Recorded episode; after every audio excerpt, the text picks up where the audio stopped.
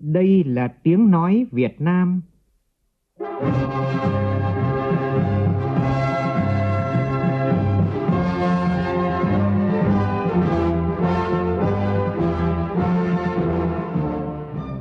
là tiếng nói Việt Nam, phát thanh từ Hà Nội, thủ đô nước Cộng hòa xã hội chủ nghĩa Việt Nam.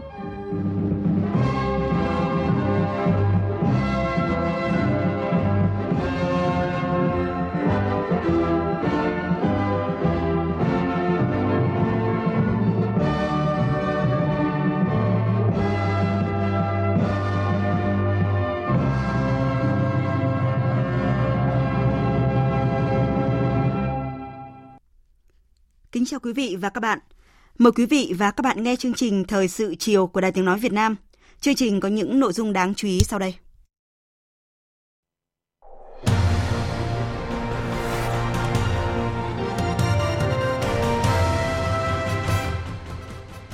Thủ tướng Nguyễn Xuân Phúc trao huân chương lao động hạng nhất cho Học viện Chính trị khu vực 3 và dự lễ kỷ niệm 70 năm ngày truyền thống.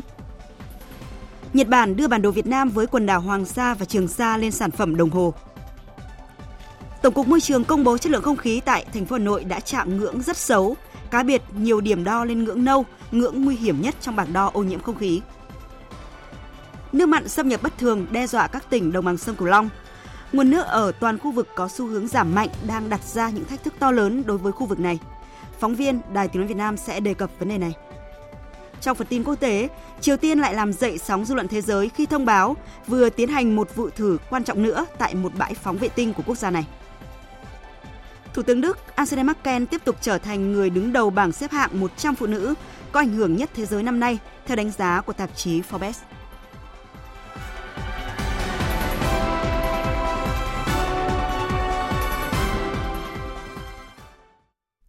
Sau đây là tin chi tiết. Thưa quý vị và các bạn, sáng nay tại Đà Nẵng, Học viện Chính trị khu vực 3 thuộc Học viện Chính trị Quốc gia Hồ Chí Minh tổ chức lễ kỷ niệm 70 năm ngày truyền thống và đón nhận huân chương lao động hạng nhất. Dự lễ kỷ niệm có Thủ tướng Nguyễn Xuân Phúc, Giáo sư Tiến sĩ Nguyễn Xuân Thắng, Bí thư Trung ương Đảng, Chủ tịch Hội đồng Lý luận Trung ương, Giám đốc Học viện Chính trị Quốc gia Hồ Chí Minh cùng hơn 500 cán bộ giảng viên, học viên của học viện. Tin của phóng viên Thanh Hà.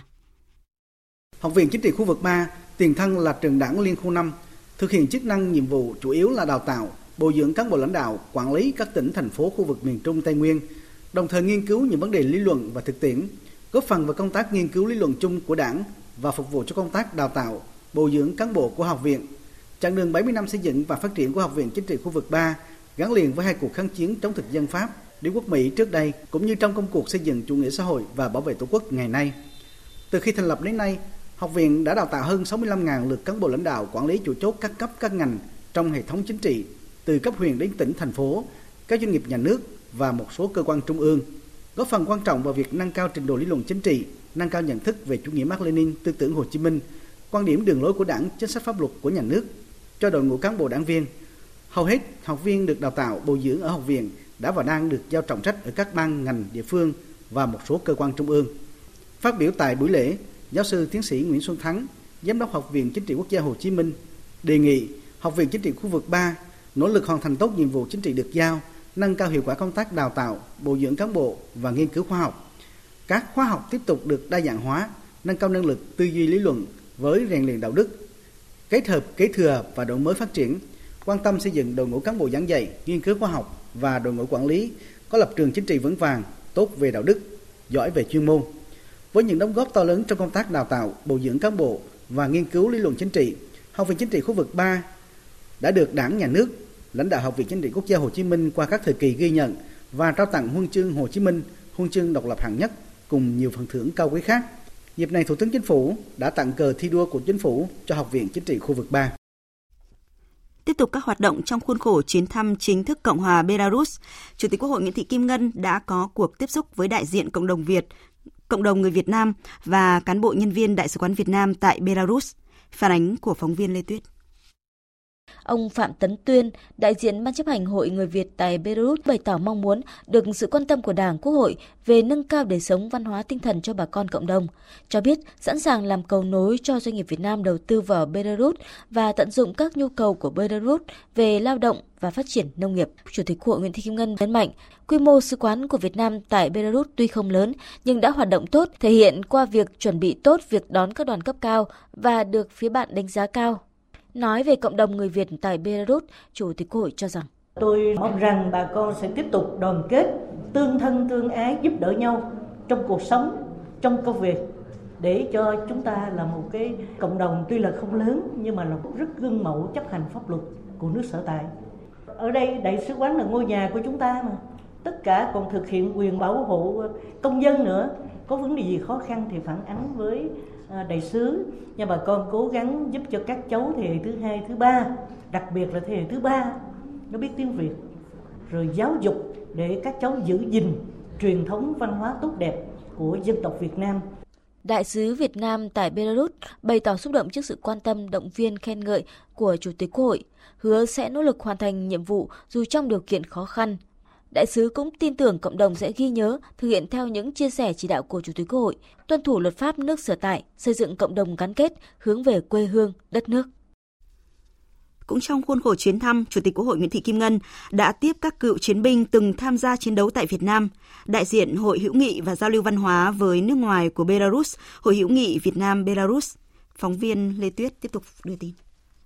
Chủ tịch Hội hữu nghị và giao lưu văn hóa với nước ngoài Ivanova cho rằng Việt Nam và Belarus có mối quan hệ rất đặc biệt. Cả hai dân tộc đều nhiều điểm tương đồng và gắn bó về tâm hồn, yêu chuộng hòa bình. Nhân dân Belarus sẽ luôn là những người bạn thủy chung của Việt Nam và tiếp tục thắt chặt hơn nữa sự gắn bó giữa hai dân tộc để truyền ngọn lửa hữu nghị cho các thế hệ sau. Chủ tịch Hội Cựu Chiến binh Beirut tại Việt Nam Mikhail Sergeyevich cho biết, trong giai đoạn từ năm 1965 đến năm 1972, 205 người con của Beirut đã tham gia cùng với nhân dân Việt Nam trong cuộc đấu tranh vì tự do độc lập và thống nhất Tổ quốc nhắc lại câu nói của Tổng thống Belarus Alexander Lukashenko rằng Việt Nam là một đất nước hoàn toàn hiểu rõ đối với chúng ta. Chúng ta rất quen với nhân dân Việt Nam, tình hữu nghị gắn bó chặt chẽ và kết nối chúng ta, kết nối chúng ta với nhau mấy chục năm qua. Phát biểu tại cuộc tiếp, Chủ tịch Quốc hội Nguyễn Thị Kim Ngân khẳng định Việt Nam mãi mãi ghi nhớ sự giúp đỡ trí tình hiệu quả của bạn bè quốc tế, đặc biệt là sự trợ giúp của Belarus với việc cử các chuyên gia cố vấn quân sự sang giúp đỡ Việt Nam trong cuộc đấu tranh giành độc lập tự do cho dân tộc và thống nhất đất nước trước đây. Trong công cuộc xây dựng đất nước, Việt Nam cũng được Belarus giúp đỡ đào tạo nhiều thế hệ cán bộ khoa học và quản lý. Việt Nam và Belarus là hai nước bạn bè truyền thống lâu năm, hiện đang hợp tác tốt đẹp với sự tin cậy chính trị cao. Hai nước luôn ủng hộ nhau tại các diễn đàn quốc tế và tại Liên Hợp Quốc. Chương trình tiếp tục với các tin đáng chú ý khác. Như Đài Tiếng Nói Việt Nam đã đưa tin vào sáng nay tại Hà Nội, khai mạc Đại hội đại biểu Toàn Quốc hội cựu Thanh niên sung phong Việt Nam lần thứ tư, nhiệm kỳ 2019-2024 với chủ đề Phát huy truyền thống anh hùng, vai trò nhân chứng lịch sử, xây dựng tổ chức hội vững mạnh, đoàn kết, sáng tạo. Tới dự có trưởng ban dân vận Trung ương Trương Thị Mai cùng đại diện một số bộ ngành cơ quan trung ương và trên 300 đại biểu cựu thanh niên sung phong tiêu biểu trên toàn quốc. Tổng Bí thư Chủ tịch nước Nguyễn Phú Trọng, nguyên Tổng Bí thư Nông Đức Mạnh, Thủ tướng Nguyễn Xuân Phúc, Chủ tịch Quốc hội Nguyễn Thị Kim Ngân đã gửi lãng hoa chúc mừng đại hội. Phóng viên Lê Bình đưa tin.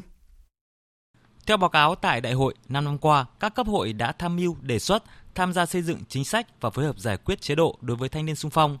Qua đó xác nhận được 944 liệt sĩ và 921 thương binh,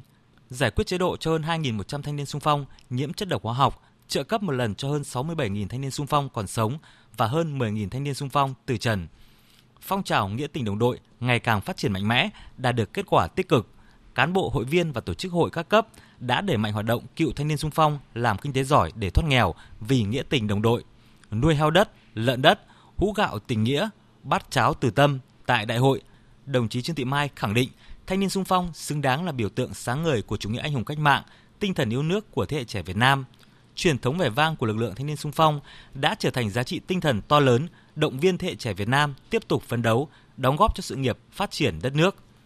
cho rằng là tổ chức đại diện cho quyền lợi ích hợp pháp chính đáng của lực lượng thanh niên sung phong, đồng chí Trương Thị Mai đề nghị thời gian tới hội tiếp tục phát huy truyền thống, đổi mới nội dung, phương thức hoạt động, đề xuất phối hợp với các cơ quan liên quan đảm bảo chế độ chính sách cho cựu thanh niên sung phong. Đồng chí Vũ Trọng Kim tái đắc cử Chủ tịch Trung ương Hội Cựu Thanh niên Sung phong Việt Nam khóa 4, nhiệm kỳ 2019-2024.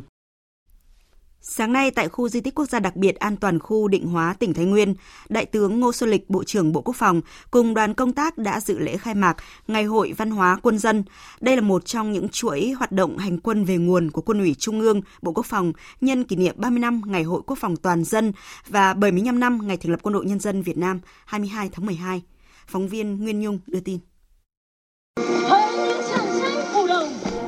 Ngày hội với nhiều tiết mục biểu diễn nghệ thuật đặc sắc của các đơn vị trong toàn quân và của nhân dân tỉnh Thái Nguyên như chống hội, đồng diễn võ thuật, ca nhạc và các hoạt động giao lưu văn hóa, văn nghệ, trò chơi dân gian.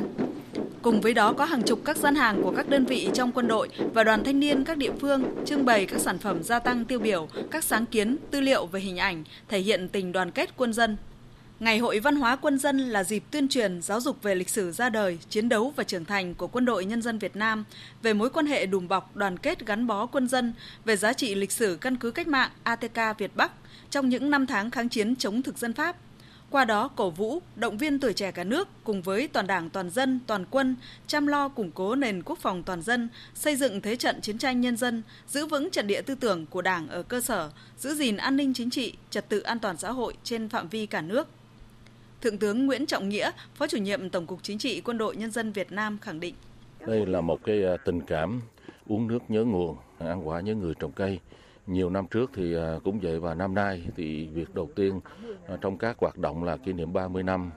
ngày Hội Quốc phòng toàn dân và 75 năm đó là quân đội tổ chức các cái đợt hành quân về nguồn để mà tri ân đối với đồng bào À, các à, dân tộc đồng bào biên giới biển đảo địa bàn mà cách mạng và đặc biệt là à, các cái đối tượng mà chính sách của người có công thì thể hiện uống nước nhớ nguồn luôn luôn là ghi nhớ cái công lao hy sinh của các thế hệ cha anh trong đó có nhân dân của chúng ta.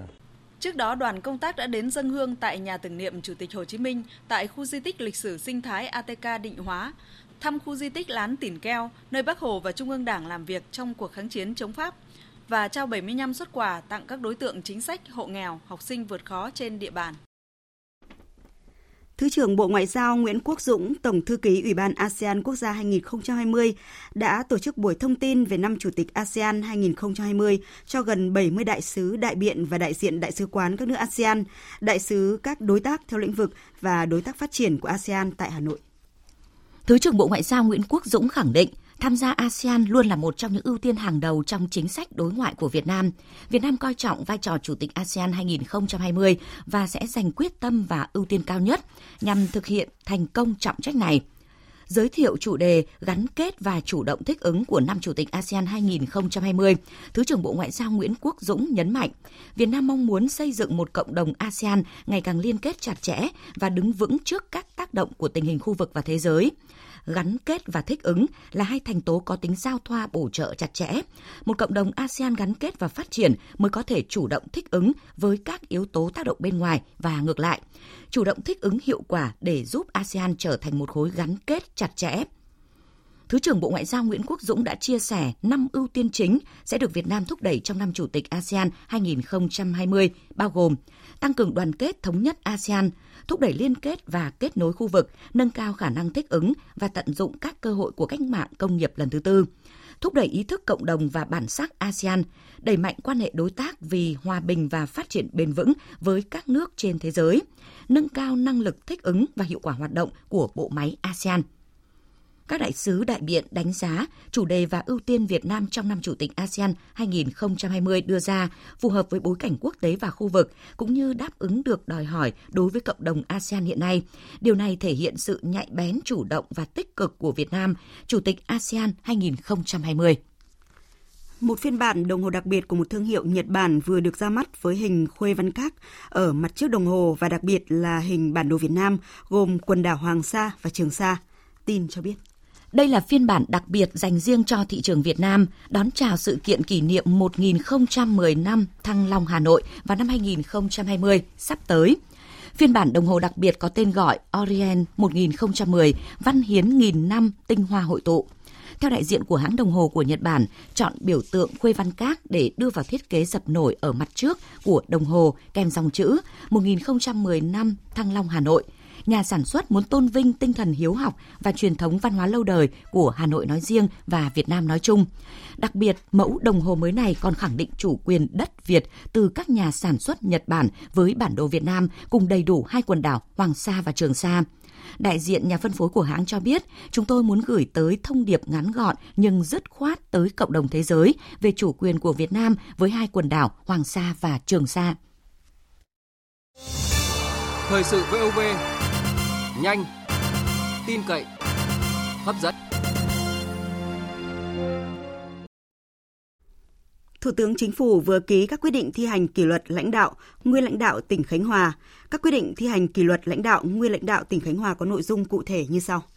thi hành kỷ luật bằng hình thức cách chức Chủ tịch Ủy ban Nhân dân tỉnh Khánh Hòa nhiệm kỳ 2016-2021 và xóa tư cách Phó Chủ tịch Ủy ban Nhân dân tỉnh Khánh Hòa nhiệm kỳ 2011-2016 đối với ông Lê Đức Vinh do đã có những vi phạm khuyết điểm rất nghiêm trọng trong công tác và Ban Bí thư đã thi hành kỷ luật về Đảng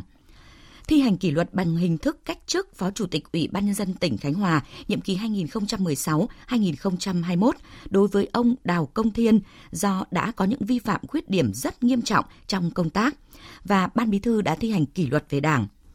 Thi hành kỷ luật bằng hình thức xóa tư cách Chủ tịch Ủy ban Nhân dân tỉnh Khánh Hòa, nhiệm kỳ 2011-2016 đối với ông Nguyễn Chiến Thắng, do đã có những vi phạm khuyết điểm rất nghiêm trọng trong công tác và Ban Bí thư đã thi hành kỷ luật về Đảng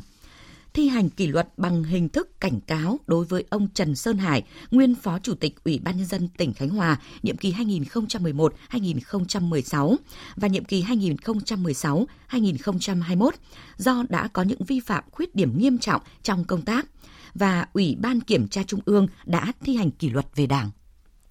Chuyển sang các tin đáng chú ý khác. Hôm nay tại tỉnh Thái Nguyên, Ban Kinh tế Trung ương phối hợp với tỉnh ủy Thái Nguyên tổ chức hội thảo phát triển kinh tế xã hội và bảo đảm quốc phòng an ninh vùng Trung Du và miền núi phía Bắc đến năm 2030, tầm nhìn đến năm 2045. Đây là sự kiện quan trọng nhằm củng cố các cơ sở lý luận và thực tiễn để hoàn thiện đề án tổng kết 15 năm thực hiện nghị quyết 37 của Bộ Chính trị khóa 9. Ông Nguyễn Văn Bình, Ủy viên Bộ Chính trị, Bí thư Trung ương Đảng, trưởng Ban Kinh tế Trung ương, trưởng Ban chỉ đạo tổng kết nghị quyết 37 đã chủ trì hội nghị. Tin của phóng viên Nguyên Nhung. Phát biểu chỉ đạo tại hội thảo, đồng chí Nguyễn Văn Bình, Ủy viên Bộ Chính trị, Bí thư Trung ương Đảng, trưởng ban Kinh tế Trung ương, trưởng ban chỉ đạo tổng kết nghị quyết 37 nhấn mạnh sau 15 năm thực hiện nghị quyết 37 của Bộ Chính trị, nghị quyết đã đi vào cuộc sống với hầu hết các mục tiêu nhiệm vụ của nghị quyết đã cơ bản được hoàn thành, góp phần thúc đẩy phát triển kinh tế xã hội và đạt nhiều thành tựu đáng kể, tạo ra một diện mạo mới cho các địa phương trong vùng. Tuy nhiên cho đến nay, vùng Trung Du và miền núi Bắc Bộ vẫn là vùng nghèo và khó khăn nhất của cả nước, với quy mô kinh tế còn nhỏ so với các vùng khác nhiều tiềm năng lợi thế chưa được khai thác hết tăng trưởng kinh tế chưa bền vững, chuyển dịch cơ cấu kinh tế của phần lớn các địa phương chậm, cơ cấu kinh tế vùng chỉ là phép cộng cơ học của các địa phương, chưa mang dấu ấn vùng. Thời gian tới, vùng Trung Du và miền núi Bắc Bộ có nhiều cơ hội thuận lợi để phát triển, nhưng cũng đứng trước nhiều khó khăn thách thức mới. Đồng chí Nguyễn Văn Bình đề nghị cần thay đổi suy nghĩ phát triển vùng Trung Du và miền núi Bắc Bộ, không phải chỉ cho vùng mà phải đặt vùng trong tổng thể cả nước, trong liên kết với hành lang Đông Tây và hành lang Bắc Nam, giữa vùng với vùng đồng bằng sông Hồng và vùng duyên hải Bắc Bộ.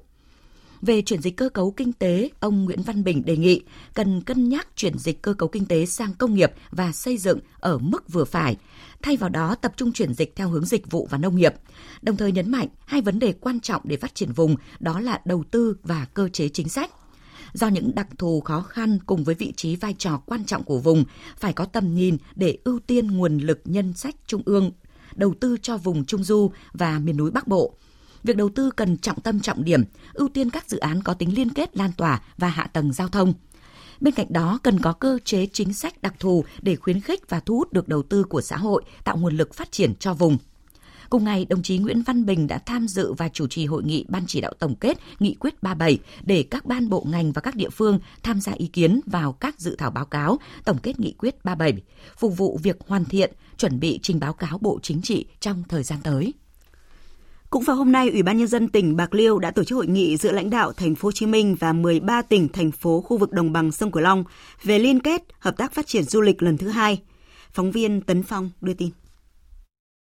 Mặc dù có tiềm năng rất đa dạng và phong phú, nhưng nhìn chung du lịch toàn vùng đồng bằng sông Cửu Long vẫn chưa thực sự phát triển. Thiếu các trung tâm và điểm đến du lịch có tính đặc trưng cao, đẳng cấp chất lượng quốc tế. Sản phẩm du lịch cũng kém đa dạng và gần giống nhau giữa các địa phương trong vùng. Đặc biệt là cả vùng đang thiếu một chiến lược phân vùng và liên kết du lịch để tạo ra chuỗi toàn vùng. Chính vì vậy tại hội nghị, nhiều đại biểu cho rằng cần có cơ chế cụ thể trong hợp tác liên kết phát triển du lịch mang tính liên dùng để phát huy tối đa tiềm năng và sản phẩm du lịch cho từng tiểu dùng và từng địa phương. Theo ông Nguyễn Thị Nhân, để xử lý các bất cập trong phát triển du lịch cũng như tạo bước đột phá trong phát triển và liên kết dùng, thành phố Hồ Chí Minh đã chuẩn bị các nội dung, mục tiêu cụ thể về khai thác phát triển trong lĩnh vực văn hóa và chuẩn bị các nội dung cho công tác đào tạo nguồn nhân lực để hợp tác phát triển du lịch với 13 tỉnh thành vùng đồng bằng sông Cửu Long nhằm nâng cao hiệu quả hoạt động của ngành du lịch thành phố Hồ Chí Minh và vùng đồng bằng sông Cửu Long trong thời gian tới. Tuy nhiên, điều quan trọng là cần tạo dựng một thương hiệu chung về du lịch của thành phố Hồ Chí Minh và đồng bằng sông Cửu Long để giới thiệu dễ dàng, ấn tượng đến du khách thay vì những thương hiệu riêng lẻ lại trùng lắp các tỉnh thành khu vực đồng bằng sông Cửu Long cũng cần phải có cơ chế đồng hành thúc đẩy các doanh nghiệp lữ hành khai thác các sản phẩm du lịch đặc thù, đặc biệt là cần kêu gọi những tập đoàn du lịch lớn tham gia để tạo sự phát triển mạnh mẽ hơn. Kết thúc hội nghị, lãnh đạo Ủy ban nhân dân thành phố Hồ Chí Minh và 13 tỉnh thành khu vực đồng bằng sông Cửu Long đã tiến hành ký kết hợp tác phát triển du lịch giai đoạn 2020-2025 với nhiều nội dung quan trọng như trao đổi thông tin về tình hình phát triển du lịch, phát triển sản phẩm du lịch, quảng bá xúc tiến du lịch, phát triển nguồn nhân lực du lịch, kêu gọi đầu tư phát triển du lịch. Chiều nay, ông Trần Thanh Mẫn, Chủ tịch Ủy ban Trung ương Mặt trận Tổ quốc Việt Nam, cùng đoàn công tác Trung ương đã thăm và chúc mừng lễ Giáng sinh đồng bào giáo dân, giáo phận thành phố Cần Thơ. Ông Trần Thanh Mẫn gửi lời chúc đến Đức cha Chi Biểu Thiên, giám mục chính tòa giáo phận Cần Thơ cùng các vị linh mục, tu sĩ nam nữ, đồng bào giáo dân tại giáo phận đón một mùa Giáng sinh trong không khí vui tươi, an lành và hạnh phúc cho rằng trong thời gian qua, Giáo hội Phật giáo Việt Nam nói chung, giáo phận Cần Thơ nói riêng đã động viên tu sĩ nam nữ, giáo dân đồng bào các dân tộc thực hiện tốt đường lối chủ trương chính sách của Đảng, pháp luật của nhà nước, thực hiện các cuộc vận động phong trào thi đua của mặt trận Tổ quốc như phong trào toàn dân đoàn kết xây dựng nông thôn mới, đô thị văn minh, giảm nghèo bền vững, người Việt Nam ưu tiên dùng hàng Việt Nam. Đồng bào công giáo luôn tích cực ủng hộ các hoạt động an sinh xã hội, bảo vệ môi trường, góp phần cung cấp ủy chính quyền địa phương thực hiện thắng lợi các chỉ tiêu kinh tế xã hội. Chủ tịch Ủy ban Trung ương Mặt trận Tổ quốc Việt Nam Trần Thanh Mẫn mong muốn mong với cái uy tín của giáo mục Chi Vũ Thiên thì cũng ờ, tiếp tục ờ, để mà vận động các đồng bào công giáo và thực hiện ờ, tốt cái chủ trương của đảng thực hiện thắng lợi cái nhiệm vụ vụ năm 2020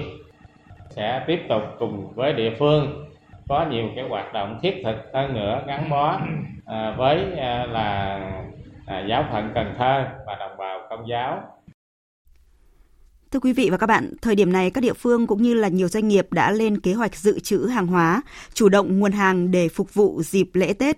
Ông Nguyễn Anh Đức, Phó Tổng Giám đốc Thường trực Sài Gòn Cốp cho biết, Liên hiệp Hợp tác xã Thương mại Thành phố Hồ Chí Minh Sài Gòn Cốp dự kiến sẽ bổ sung chương trình khuyến mại trong thời gian cận Tết để hỗ trợ một số doanh nghiệp sản xuất trong nước tiêu thụ tốt cái lượng hàng thời vụ vào dịp này. Và việc chủ động tạo lượng hàng hóa dài hạn đã giúp Sài Gòn Cốp và các nhà cung cấp có kế hoạch sản xuất phù hợp, từ đó giảm chi phí và trực tiếp chia sẻ áp lực chi tiêu với người tiêu dùng.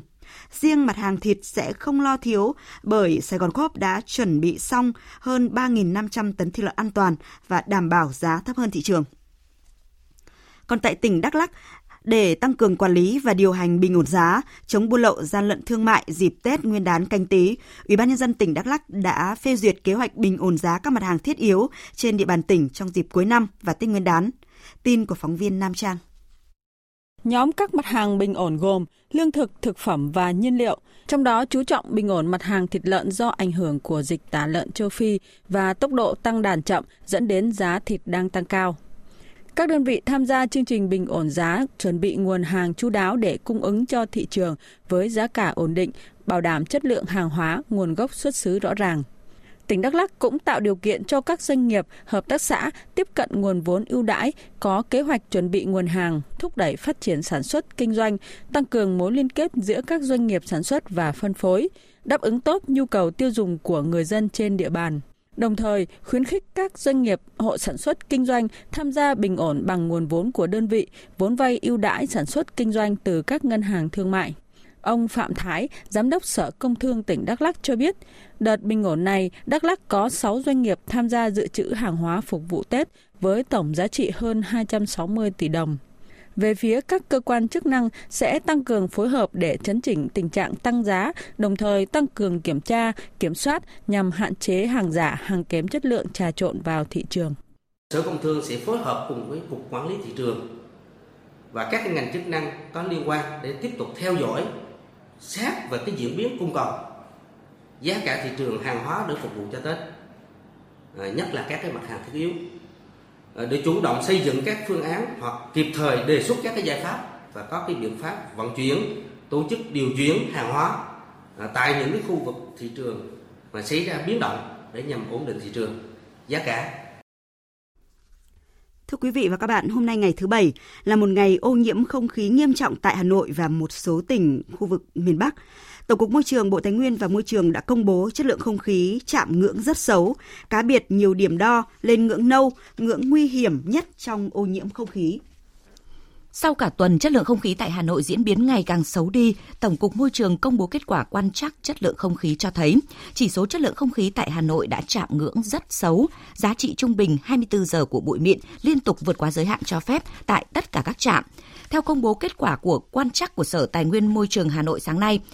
trong số 11 điểm quan trắc chất lượng không khí, có tới 6 điểm cho kết quả chất lượng không khí rất xấu. Có điểm quan trắc có khu vực chỉ số chất lượng không khí lên tới 279, gần bước sang mức nguy hại trên 300.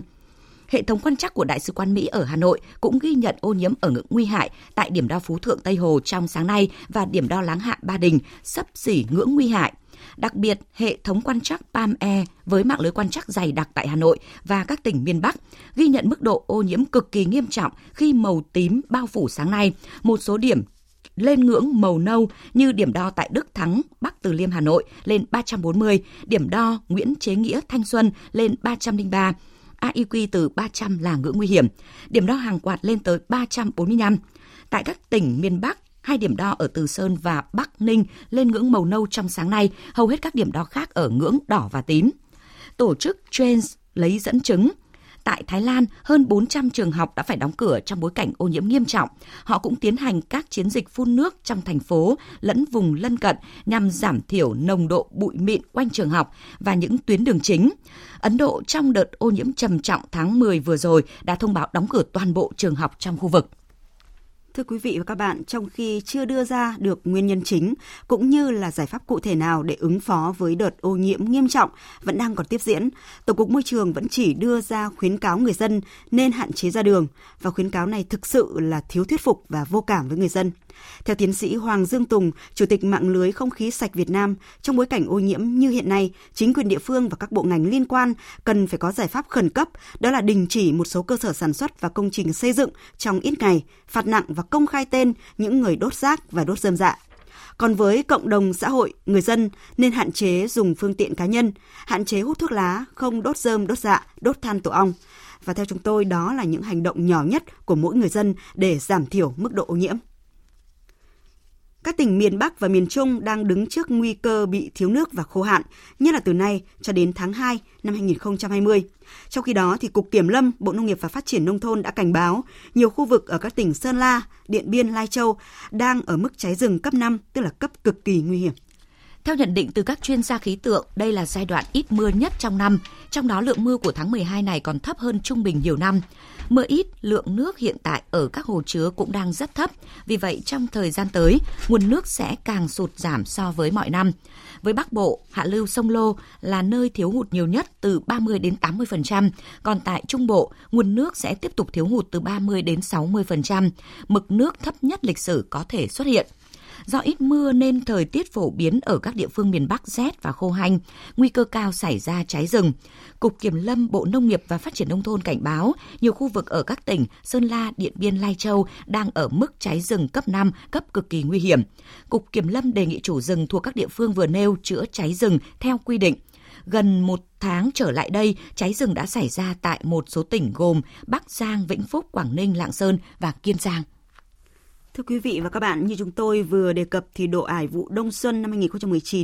2019-2020 khu vực Trung Du và Đồng bằng Bắc Bộ được đánh giá là sẽ gặp nhiều khó khăn khi nguồn nước trên các sông suối tiếp tục thiếu hụt so với trung bình nhiều năm. Cụ thể là khu vực Bắc Bộ được nhận định là nguồn nước sẽ thiếu hụt từ 20 đến 40% và tập trung trong tháng 12 năm nay và tháng 1 năm tới. Phóng viên Minh Long đề cập vấn đề này. Hiện nguồn nước tại các khu vực sông suối tương đối khó khăn, Thực tế dung tích trữ tại các hồ chứa trên lưu vực sông Hồng đang thiếu hụt 7,5 tỷ mét khối so với mực nước thiết kế. Riêng ba hồ trực tiếp cấp bổ sung nguồn cho dòng chảy sông Hồng gồm Hòa Bình, Tuyên Quang, Thác Bà đang thiếu hụt 3,7 tỷ mét khối. Ngoài phục vụ sản xuất nông nghiệp, các hồ thủy điện này phải duy trì dòng chảy để cấp cho nhà máy sản xuất nước sạch sông Đà. Dự kiến sẽ tiếp tục thiếu hụt khoảng 300 triệu mét khối trong khoảng thời gian này. Trong khi đó, nếu thực hiện đúng kế hoạch, thì sau 3 đợt xả, dung tích các hồ thủy điện sẽ trở về mực nước chết. Để đảm bảo nguồn nước cấp sản xuất điện, nước sạch, ông Ngô Xuân Hải, Phó Tổng giám đốc Tập đoàn Điện lực Việt Nam cho rằng Bộ Nông nghiệp và Phát triển nông thôn cần chỉ đạo các tỉnh thành phố xây dựng phương án sử dụng hiệu quả nguồn nước như lắp đặt các trạm bơm dã chiến lấy nước ở mực nước thấp. Về lâu dài, cần đầu tư xây dựng các trạm bơm lấy nước sông Hồng ở mực nước thấp, không phụ thuộc nguồn điều tiết của các hồ thủy điện cố gắng rút ngắn được các cái thời gian xả để đảm bảo cái lượng nước sử dụng là ít nhất.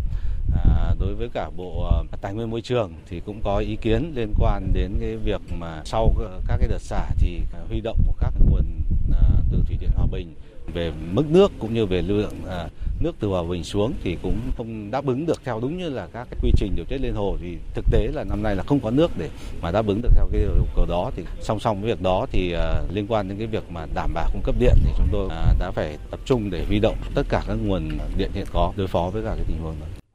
Theo lịch lấy nước đổ ải vụ đông xuân 2019-2020, khu vực Trung Du và Đồng bằng Bắc Bộ đã được thống nhất giữa Bộ Nông nghiệp và Phát triển Nông thôn và Tập đoàn Điện lực Việt Nam với tổng cộng 18 ngày chia thành 3 đợt. Trong đó các địa phương sẽ tập trung lấy nước trong đợt 1 và đợt 2. Một số địa phương do tập quán canh tác vụ đông sẽ lấy nước muộn như thành phố Hà Nội, Bắc Ninh, Vĩnh Phúc. Ông Đặng Công Hưởng, Phó Giám đốc Sở Nông nghiệp và Phát triển Nông thôn tỉnh Bắc Ninh cho biết, qua quá trình quản lý nhiều năm cho thấy, Bắc Ninh có các vùng trọng điểm khó khăn về nguồn nước như khu vực Bắc Đuống gần 2.400 ha, chiếm 10% diện tích tưới toàn hệ thống Khu vực Nam Đuống cũng có 2.400 ha, chiếm 13%. Để phòng chống hạn vụ đông xuân, Bắc Ninh đã tu bổ, sửa chữa tích cực, hoàn thành kế hoạch làm thủy lợi nội đồng, đồng thời đảm bảo 100% số máy phục vụ thời gian đầu ải có hiệu quả. Về lâu dài thì ờ, tỉnh rồi các địa phương nói chung cũng đã kiến nghị với bộ rồi cả, các tập đoàn VN là có một kinh phí từ các nguồn, đặc biệt là chúng tôi vẫn nói là nguồn từ VN khi chúng ta sẽ hạ thấp bể hút rồi các cái công trình trạm bơm thì đầu tư nó sẽ được dài hạn thì khi đó thì công trình nó ít phụ thuộc vào cái mực nước cao và chúng ta sẽ tiết kiệm được chung cho cả đất nước chứ không phải riêng cho ngành nông nghiệp. EVN thì ờ, khi với mực nước thấp thì chúng ta có thời gian bơm rồi có thời gian điều tiết thì nó sẽ tốt hơn. Trong điều kiện khó khăn về nguồn nước, Bộ Nông nghiệp và Phát triển nông thôn đề nghị các địa phương phải quyết liệt trong chỉ đạo tổ chức lấy nước hiệu quả, không để ruộng bỏ không do thiếu nước. Vừa lấy nước phục vụ đồ ải, vừa đảm bảo đủ nước phục vụ tưới dưỡng và tiết kiệm nước cho phát điện trong mùa khô các địa phương tổ chức lấy nước sớm, chủ động trữ nước vào các khu trũng và hệ thống kênh mương, thực hiện nạo vét các cửa lấy nước và hệ thống kênh, lắp đặt trạm bơm dã chiến và tăng cường vận hành để tập trung đưa nước lên ruộng, đồng thời đẩy mạnh tuyên truyền đến người dân nâng cao nhận thức, sử dụng nước tiết kiệm hiệu quả, tuyệt đối không phát sinh yêu cầu xả nước từ các hồ chứa thủy điện ngoài 3 đợt lấy nước. Thứ trưởng Bộ Nông nghiệp và Phát triển nông thôn Nguyễn Hoàng Hiệp yêu cầu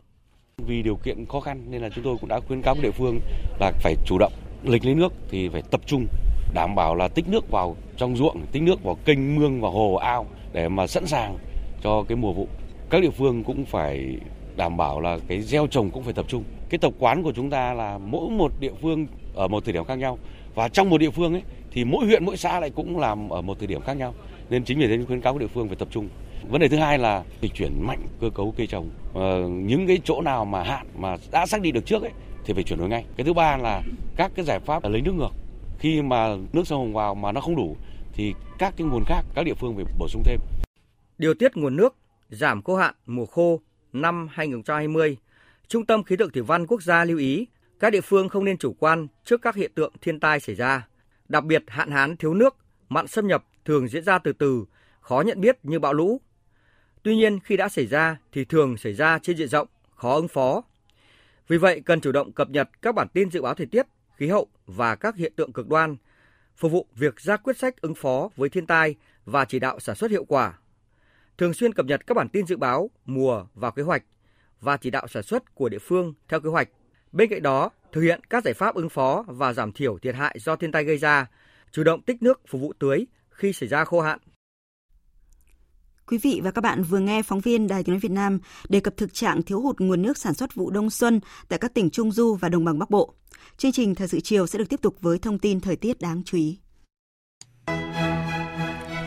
Trung tâm Dự báo Khí tượng Thủy văn Quốc gia cho biết, đêm nay không khí lạnh sẽ bắt đầu suy yếu và lệch ra ngoài biển. Bắc Bộ,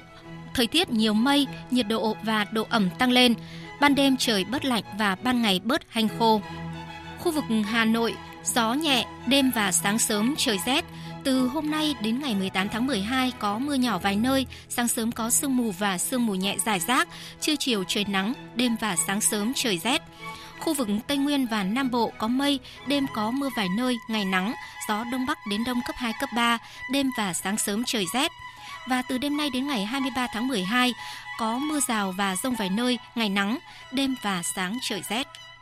Ngoài ra, do không khí lạnh có cường độ ổn định nên vùng biển ngoài khơi các tỉnh từ Bình Thuận đến Cà Mau, phía tây của Nam Biển Đông, bao gồm cả vùng biển phía tây quần đảo Trường Sa, có gió đông bắc mạnh cấp 6, giật cấp 8, sóng biển cao từ 2 đến 3 mét, biển động. Khu vực Nam Biển Đông bao gồm cả vùng biển quần đảo Trường Sa có mưa rông. Trong cơn rông có khả năng xảy ra lốc xoáy, cấp độ rủi ro thiên tai cấp 1.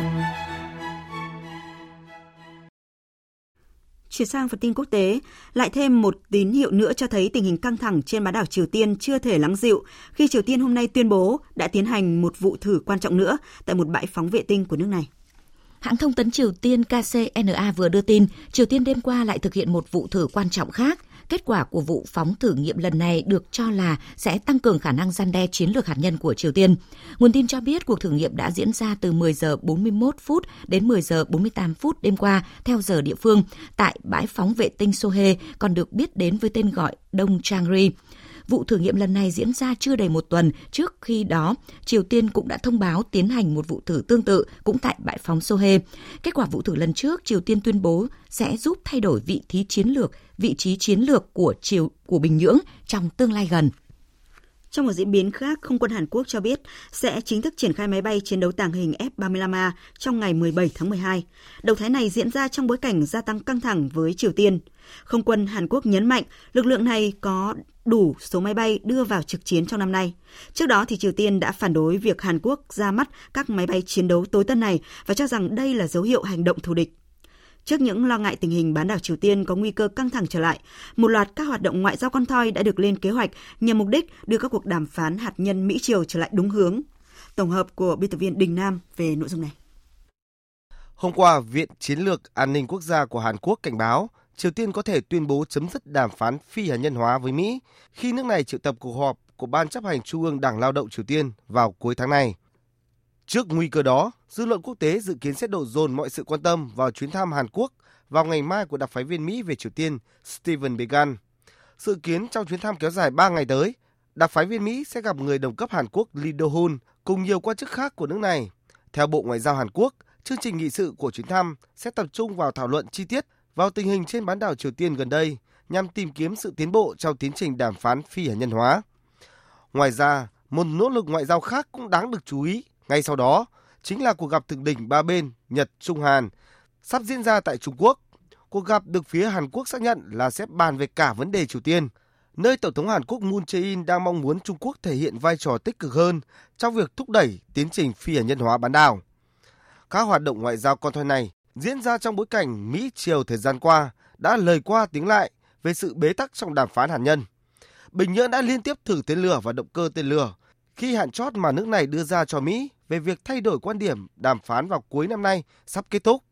Mỹ cảnh báo Triều Tiên có thể mất tất cả nếu hành động khiêu khích, kêu gọi Bình Nhưỡng hãy suy nghĩ cẩn trọng trước khi hành động.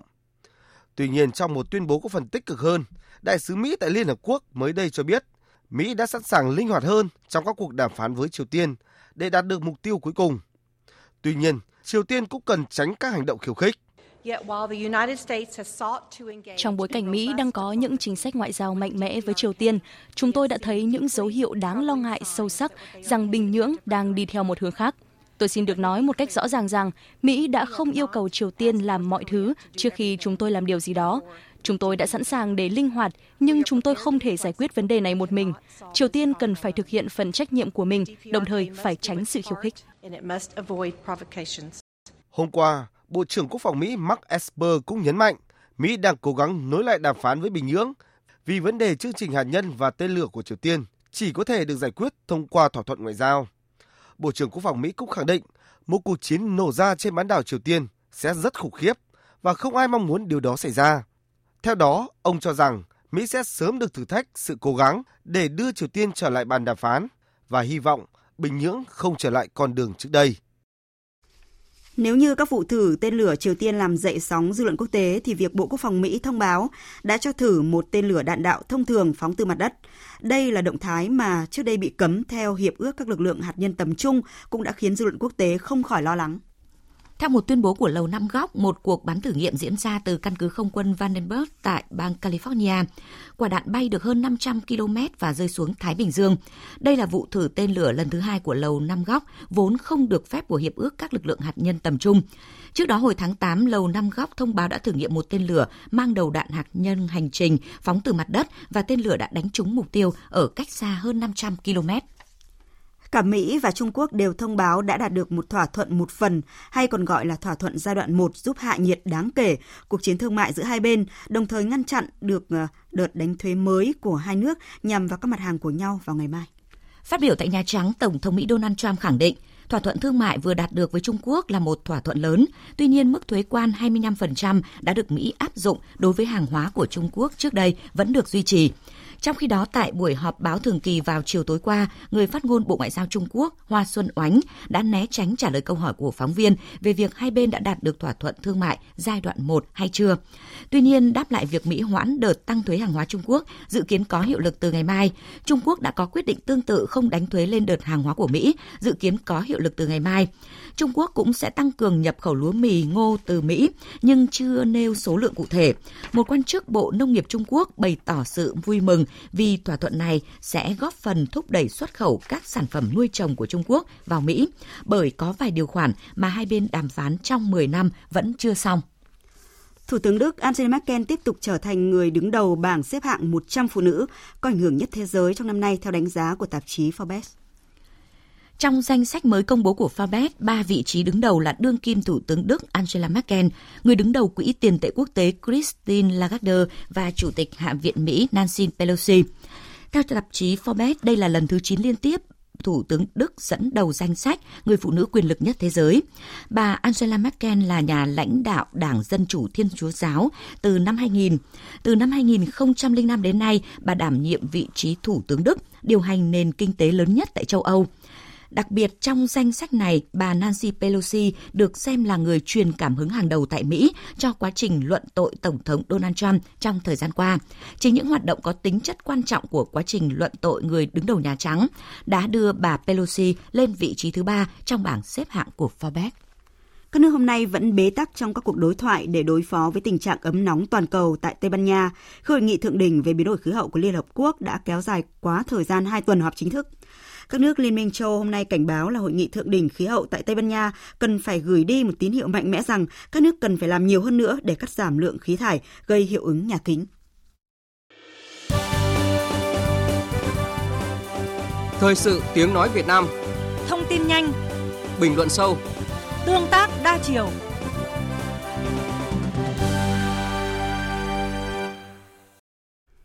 Quý vị và các bạn đang nghe chương trình Thời sự chiều của Đài Tiếng Nói Việt Nam. Thưa quý vị và các bạn, Nghị quyết 120 của Chính phủ nêu rõ việc khai thác tài nguyên nước trên thượng nguồn châu thổ, đặc biệt là xây dựng đập thủy điện đã làm thay đổi dòng chảy, giảm lượng phù sa, suy giảm nguồn lợi thủy sản, xâm nhập mặn sâu vào nội đồng và tác động tiêu cực đến phát triển kinh tế xã hội của vùng. Từ thực tế đó cho thấy biến đổi khí hậu với những đợt hạn hán, xâm nhập mặn, sạt lở ở đồng bằng sông Cửu Long đang diễn ra nhanh hơn so với dự báo, khiến nguồn nước ở toàn vùng có xu hướng giảm mạnh, trong khi nhu cầu sử dụng nước ngày một tăng. mâu thuẫn cung cầu về nước đang đặt ra thách thức to lớn đối với khu vực, đòi hỏi phải thực hiện nhiều giải pháp tổng thể, đồng bộ và lâu dài. Nhóm phóng viên Đài Tiếng Nói Việt Nam thường trú tại khu vực đồng bằng sông Cửu Long có loạt bài đề cập những thách thức an ninh nguồn nước và nêu một số giải pháp thông qua ý kiến của các chuyên gia, các nhà khoa học, nhà quản lý và người dân. Bài thứ nhất có nhan đề Nước cạn giữa mùa lũ, từ thiên tai đến nhân tai. Mời quý vị và các bạn cùng nghe.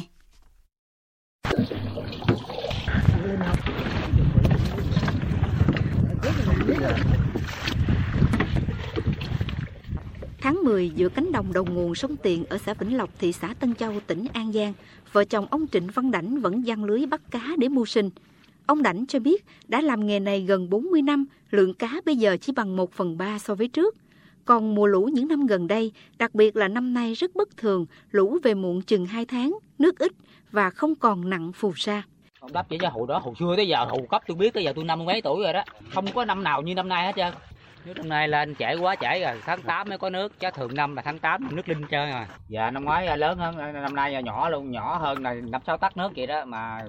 không nhà ông nhảy lên có 25 ngày vậy đó, buổi ngày ông xuống luôn có một kiểu, chứ hồi đó không lên, ông lên cái ông cầm lại, à, ông cầm lại cầm cự cầm cự cầm cự ông lên, rồi ông mới ông mới giật lại, còn cái này ông lên rồi ông có quay ngang rồi ông xuống xuống luôn, không có lên nữa.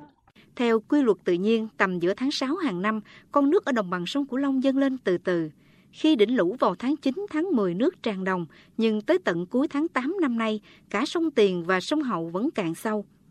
Cuối tháng 11 năm nay, Ủy hội sông Mekong cảnh báo tình trạng hạn hán nghiêm trọng đến cực đoan có thể xảy ra tại các quốc gia ở Hạ Lưu cho tới tháng 1 năm sau. Trung tâm Dự báo Khí tượng Thủy văn Quốc gia nhận định, từ tháng 12 đến tháng 2 năm sau, dòng chảy trên sông Mekong về đồng bằng sông Cửu Long rất hạn chế, khả năng thiếu hụt từ 30 đến 45% so với trung bình nhiều năm. Tổng lượng nước về đồng bằng sông Cửu Long khoảng 25 tỷ 600 triệu mét khối, thiếu hụt so với trung bình nhiều năm khoảng 3 tỷ 400 triệu mét khối. Thạc sĩ Nguyễn Hữu Thiện, chuyên gia độc lập về sinh thái Mekong, phân tích. Sông Mekong phần nữa nằm Trung Quốc, nhưng mà thực tế đó, cái nước đóng góp của phần Trung Quốc cho cái sông Mekong nó nhỏ lắm, chỉ có 16% thôi. Thành ra phần nước đây đó là 82% nước là là từ biên giới Trung Quốc trở xuống. Mà trong đó đó 35% nó nằm bên Lào, Thái Lan với Campuchia mỗi nước là 18% và mình cao nguyên và mình mưa tại chỗ mình được 11%. Bây giờ như vậy thì mình phụ thuộc vào lượng mưa là mình mưa Lào thì nó phụ thuộc vào thời tiết và thời tiết thì nó phải theo cái chu kỳ El Nino và La Nina. Mưa ít kết hợp mùa khô hạn kéo dài khu vực thượng nguồn Mekong là nguyên nhân chính làm mực nước vùng hạ lưu xuống thấp. Còn theo báo cáo của Ủy ban sông Mekong Việt Nam, việc xây dựng thủy điện các quốc gia ven sông đã khai thác gần 50% tiềm năng phát triển thủy điện. Riêng Trung Quốc đã hoàn thành gần 70% tiềm năng và Lào cũng đang đẩy mạnh phát triển thủy điện dòng chính. Tiến sĩ Tô Văn Trường, chuyên gia thủy lợi cho rằng, các đập thủy điện và hồ thủy nông phía thượng nguồn là nhân tai góp phần gây ra tình trạng này. Tất nhiên là có ảnh hưởng của hệ thống đập thủy điện, hồ thủy nông ở thượng nguồn kể cả của Trung Quốc và ba cái đập dưng mà mới được xây dựng ở Lào và mức độ khai thác tài nguyên nước phục vụ sản xuất đời sống của các nước dọc sông Mekong kể cả cái vùng tưới nước cho Đông Bắc ở Thái Lan ngày càng lớn. Lưu vực sông Mekong thì là chảy qua 6 nước mà trong đó chỉ có 4 nước là hạ lưu mà đồng bằng nằm ở cuối nguồn cho nên chắc chắn là bị tình trạng nó khó khăn hơn so với các nước ở thượng nguồn. Lượng nước giảm, xâm nhập mặn xuất hiện sớm ở đồng bằng sông Cửu Long. Ngay từ tháng 7, nước mặn đã xâm nhập sâu chừng 20 km tại Tiền Giang. Nồng độ mặn đo được vượt ngưỡng trung bình nhiều năm. Giữa tháng 12, nước mặn đã vào tới thành phố Mỹ Tho sớm hơn 2 tháng so với cùng kỳ nhiều năm. Xâm nhập mặn bất thường cũng xuất hiện giữa mùa mưa ở Hậu Giang hồi cuối tháng 7, có nơi cách xa biển tới 70 km cũng nhiễm mặn. Đến tháng 12, nước mặn 4 phần ngàn từ các cửa biển Tây xâm nhập vào nội đồng tại một số địa phương trong tỉnh với bán kính từ 30 đến 60 km. Cũng trong nửa đầu tháng 12, tại 13 điểm trên các sông chính ở Bến Tre, nước mặn 4 phần ngàn đã xâm nhập cách các cửa sông chính gần 40 km, đe dọa hàng chục ngàn hecta cây ăn trái, cây giống, hoa kiển của người dân. Còn tại Kiên Giang, ngày tuần đầu tháng 8, nước mặn xâm nhập bất thường thuộc địa bàn hai huyện Kiên Lương và Giang Thành. Độ mặn 4 phần ngàn trên sông Cái Lớn xâm nhập sâu 30 km trong tháng 12. Dự báo độ mặn sẽ tăng cao từ tháng 2 năm tới, đặc biệt vào cuối tháng 4, đầu tháng 5. Theo ông Lê Xuân Hiền, Giám đốc Trung tâm Khí tượng Thủy văn Kiên Giang, mùa khô 2019-2020 xâm nhập mặn sẽ xuất hiện sớm hơn và sâu hơn mùa khô năm trước và trung bình nhiều năm. Cái xu thế chung á, thì là nhận định cái mùa mặn năm nay là nó sẽ gần sắp xỉ năm 2016. Do mưa kết thúc sớm là một. cái hai nữa là cái lưu lượng từ thượng nguồn à, năm nay lũ nó nhỏ. Chính vì lũ nhỏ như thế thì cái hạn mặn năm nay nó dự báo là ở mức cao. Ở một số địa bàn khác, thời gian gần đây xâm nhập mặn đến sớm hơn và ngày càng sâu hơn. Sông Vàm Cỏ chảy qua Long An, trước đây nước mặn chỉ xâm nhập khoảng 60 km, nhưng năm 2016 sâu tới 130 km. Các cửa sông Mê Công, trước đây nước mặn xâm nhập 40 km,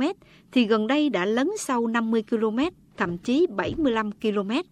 Điều đó cho thấy quy luật lũ tại đồng bằng sông Cửu Long thay đổi và hầu như không còn lũ lớn.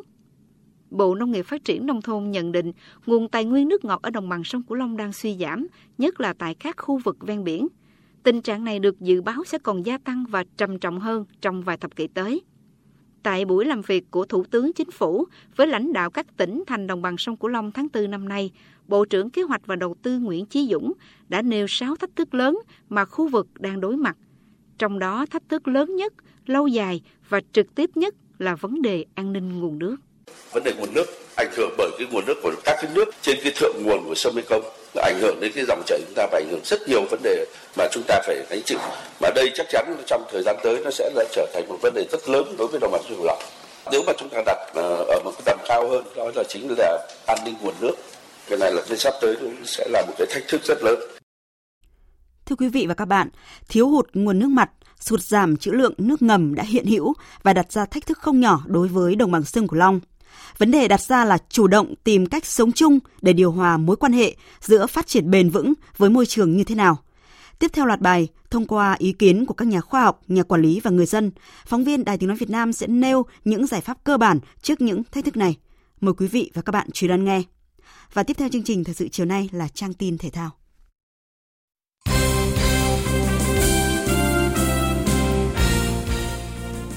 Quý vị và các bạn thân mến, kết thúc SEA Games 30, đoàn thể thao Việt Nam đã giành được 98 huy chương vàng, 85 huy chương bạc và 105 huy chương đồng, xếp thứ hai toàn đoàn. Trong cuộc trao đổi với phóng viên Đài Tiếng nói Việt Nam, chuyên gia Nguyễn Hồng Minh, nguyên vụ trưởng vụ thể thao thành tích K1 Tổng cục Thể dục Thể thao cho rằng đây là một kỳ SEA Games thành công ngoài mong đợi. Điểm sáng lớn nhất mà thể thao Việt Nam làm được đó là việc chúng ta tiếp tục phát huy được thế mạnh của các môn thể thao Olympic như là điền kinh, bơi lội, thể dục dụng cụ, cử tạ và vật. Đặc biệt là sự lên ngôi của bóng đá khi cả đội tuyển nam và nữ đều giành huy chương vàng. Điều đó đã mang đến một kỳ SEA Games trọn vẹn và thành công trên mọi phương diện. Ông Nguyễn Hồng Minh nói. Tôi muốn nhấn mạnh rằng kỳ SEA Games 30 là một kỳ thắng lợi toàn diện của thể thao Việt Nam. Trước hết chúng ta nói đến thắng lợi của hai đội tuyển bóng đá. Thắng lợi toàn diện ở đây còn thể hiện ở những môn thể thao Olympic. Cái việc thắng lợi của các môn thể thao Olympic là một việc xác định nó có ảnh hưởng đến vấn đề chủ trương, vấn đề chiến lược phát triển của thể thao Việt Nam. Thắng lợi thứ ba là những môn xã hội hóa. Thì tôi cho rằng đây là cũng là vấn đề định hướng về chiến lược bởi vì muốn phát triển thể thao mà lâu dài là phải xã hội hóa.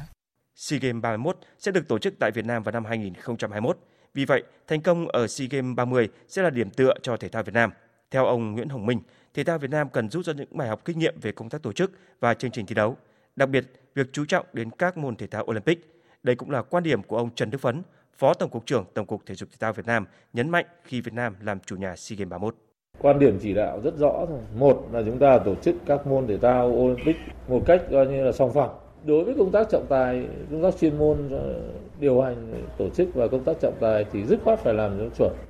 Để lại cái hình ảnh Việt Nam chứ không thể là làm nó khác được và phải để cho người ta thấy rằng Việt Nam khi tổ chức có thể có những vấn đề này vấn đề khác nhưng mà chuyên môn là phải tốt. Và chắc chắn là không có chuyện là chúng ta đưa các cái môn rồi nội dung các thứ vào ở các cái nhóm môn nhóm thứ ba ấy, để chúng ta lấy nhiều huy chương đấy cái quan điểm là rõ ràng. Thưa quý vị và các bạn Văn phòng Chính phủ vừa có công văn truyền đạt ý kiến chỉ đạo của Thủ tướng Chính phủ về việc tổng kết, đánh giá và khen thưởng đoàn thể thao Việt Nam tại SEA Games 30. Thủ tướng Chính phủ có ý kiến chỉ đạo như sau. Giao Bộ Văn hóa, Thể thao và Du lịch khẩn trương báo cáo tổng kết, đánh giá kết quả đoàn thể thao Việt Nam tại SEA Games 30. Trong đó, lưu ý tới việc đề xuất khen thưởng phù hợp với tập thể cá nhân đạt thành tích xuất sắc và đề xuất về việc tổ chức cuộc gặp mặt của lãnh đạo chính phủ với đoàn và các vấn đề liên quan, báo cáo Thủ tướng Chính phủ trước ngày 16 tháng 12 năm 2019. Tại SEA Games 30, mục tiêu của đoàn thể thao Việt Nam là lọt vào top 3 toàn đoàn và giành từ 65 đến 70 huy chương vàng. Tuy nhiên, chúng ta đã hoàn thành vượt xa chỉ tiêu khi đoạt tổng cộng 98 huy chương vàng và 105 huy chương đồng, xếp thứ hai trên bảng tổng sắp huy chương. Đáng chú ý, đây là lần đầu tiên thể thao Việt Nam thâu tóm cả huy chương vàng bóng đá nam và bóng đá nữ. Sáng nay 14 tháng 12, huấn luyện viên Park Hang-seo và các cầu thủ U23 Việt Nam đã có mặt tại Busan, Hàn Quốc để chuẩn bị cho những ngày tập huấn tại đây. Chia sẻ ngay tại sân bay với truyền thông Hàn Quốc, huấn luyện viên Park Hang-seo nói về thành tích cùng U23 Việt Nam. Qua đó, ông đã gửi lời cảm ơn tới những người hâm mộ Hàn Quốc đã luôn theo dõi, động viên đội bóng. Chia sẻ về chuyến tập huấn tại Hàn Quốc lần này, huấn luyện viên Park Hang-seo cho biết, việc tập huấn quan trọng nhưng quan trọng hơn là sức khỏe của các cầu thủ. Tôi hy vọng chuyến đi này sẽ giúp họ phục hồi thật nhanh sau khi đã nỗ lực thi đấu tại SEA Games. Theo lịch, U23 Việt Nam sẽ có 8 ngày để tập luyện tại Hàn Quốc. Trong thời gian này, đội sẽ có 2 trận đá tập với các đội bóng địa phương. Ngay trở lại, câu lạc bộ Herenven của Đoàn Văn Hậu đã ngập trong hoa và cả lời chúc mừng của gần 2 vạn cổ động viên trên sân nhà Anbe Lecha dạng sáng ngày 14 tháng 12. Trước giờ bóng lăn vòng 17 giải vô địch quốc gia Hà Lan, câu lạc bộ Herenven đã dành thời gian vinh danh hậu vệ Đoàn Văn Hậu. Đích thân giám đốc điều hành ông Henry Hamcha cầm hoa tặng Văn Hậu chúc mừng anh cùng U22 Việt Nam thắng lớn tại SEA Games 30. Trên trang fanpage chính thức của câu lạc bộ cũng đăng tải tấm poster Văn Hậu ăn mừng chiến thắng trên nền cờ đỏ sao vàng cùng dòng trạng thái được viết bằng tiếng Việt. Trước trận đấu với William 2, Đoàn Văn Hậu được vinh danh tại sân Anbe Lencha với tấm huy chương vàng SEA Games 30, một thành tích tuyệt vời. Xin chúc mừng Việt Nam. Quý vị và các bạn thân mến, vòng 17 giải bóng đá ngoại hạng Anh sẽ diễn ra vào tối nay. Tâm điểm chú ý sẽ là trận thư hùng giữa Arsenal và Man City. Bước vào vòng 17, câu lạc bộ Arsenal đã có hai chiến thắng dưới thời huấn luyện viên tạm quyền Lundberg. Đó là dấu hiệu tốt cho pháo thủ ở giai đoạn sắp tới. Man City sẽ là thử thách lớn nhất từ trước đến giờ cho chiến lược gia người Thụy Điển. Trái ngược với huấn luyện viên Lampard, Man City đang sở hữu một trong những huấn luyện viên dày dặn kinh nghiệm bậc nhất bóng đá thế giới, Pep Guardiola. Việc đang để Liverpool bỏ cách tới 14 điểm khiến Man City không còn đường lùi. Man City cũng vừa gục ngã trong trận derby thành Manchester ở vòng đấu trước và đây là lúc huấn luyện viên Pep Guardiola chứng tỏ bản lĩnh của mình. Huấn luyện viên Pep Guardiola cũng hiểu rằng câu lạc bộ Man City sẽ không thể gượng dậy nếu có thêm một lần mất điểm nữa. Và khi đó, cuộc đua thực tế nhất với Man xanh sẽ là ở top 4 với Chelsea và Manchester United đang bám đuổi sau lưng. Trong khi Man City và Arsenal gặp khó, thì Liverpool, đội bóng đang đứng đầu bảng xếp hạng, tiếp tục có một trận đấu mà họ gần như chắc chắn sẽ có 3 điểm trước đội cuối bảng là Watford. Ở vòng đấu này, Manchester United cũng được kỳ vọng sẽ có 3 điểm trước một Everton đang có phong độ khá thất thường. Dù vừa có chiến thắng 3-1 oanh liệt trước Chelsea trên sân nhà, nhưng trước đó câu lạc bộ Everton đã để thua hai trận trên sân khách liên tiếp. Còn câu lạc bộ đang xếp thứ hai trên bảng xếp hạng là Leicester cũng sẽ có một trận đấu dễ dàng khi chỉ phải gặp đội đang đứng áp chót bảng xếp hạng là Norwich và gần như chắc chắn họ cũng sẽ có được 3 điểm. Dự báo thời tiết Bắc Bộ và khu vực Hà Nội nhiều mây có mưa nhỏ vài nơi, sáng sớm có sương mù và sương mù nhẹ, trưa chiều giảm mây trời nắng gió nhẹ, đêm và sáng trời rét, nhiệt độ từ 15 đến 25 độ, có nơi dưới 11 độ. Các tỉnh từ Thanh Hóa đến Thừa Thiên Huế, nhiều mây, phía Bắc có mưa vài nơi, sáng sớm có sương mù và sương mù nhẹ rải rác, trưa chiều giảm mây trời nắng. Phía Nam đêm có mưa, mưa rào nhẹ rải rác, ngày có mưa vài nơi, gió nhẹ, đêm và sáng sớm trời rét, nhiệt độ từ 16 đến 26 độ. Các tỉnh ven biển từ Đà Nẵng đến Bình Thuận có mây, có mưa rào vài nơi. Riêng phía Bắc đêm nhiều mây, có mưa, mưa rào nhẹ rải rác. Gió Đông Bắc cấp 2, cấp 3. Nhiệt độ từ 21 đến 30 độ. Phía Nam có nơi trên 30 độ. Tây Nguyên và Nam Bộ có mây, đêm có mưa vài nơi, ngày nắng, gió Đông Bắc đến Đông cấp 2, cấp 3, đêm trời rét, nhiệt độ từ 16 đến 33 độ, có nơi trên 33 độ. Tiếp theo là dự báo thời tiết biển. Vịnh Bắc Bộ có mưa vài nơi, sáng sớm có nơi có sương mù, tầm nhìn xa trên 10 km, giảm xuống dưới 1 km trong sương mù, gió Đông Bắc đến Đông cấp 3, cấp 4. Vùng biển từ Quảng Trị đến Quảng Ngãi, vùng biển từ Bình Định đến Ninh Thuận, vùng biển từ Bình Thuận đến Cà Mau và từ Cà Mau đến Kiên Giang, có mưa rào vài nơi, tầm nhìn xa trên 10 km, gió Đông Bắc cấp 4. Khu vực Biển Đông, khu vực quần đảo Hoàng Sa thuộc thành phố Đà Nẵng, Trường Sa tỉnh Khánh Hòa và Vịnh Thái Lan có mưa rào dài rác và có nơi có rông. Trong cơn rông có khả năng xảy ra lốc xoáy. Tầm nhìn xa trên 10 km, giảm xuống từ 4 đến 10 km trong mưa, gió Đông Bắc cấp 5, giật cấp 7. Quý vị và các bạn vừa nghe chương trình Thời sự chiều của Đài Tiếng Nói Việt Nam. Chương trình do các biên tập viên Nguyễn Hằng, Nguyễn Cường cùng phát thanh viên Phương Hằng và kỹ thuật viên Uông Biên thực hiện. Chịu trách nhiệm nội dung Nguyễn Thị Tuyên Mai. Cảm ơn quý vị và các bạn đã quan tâm theo dõi.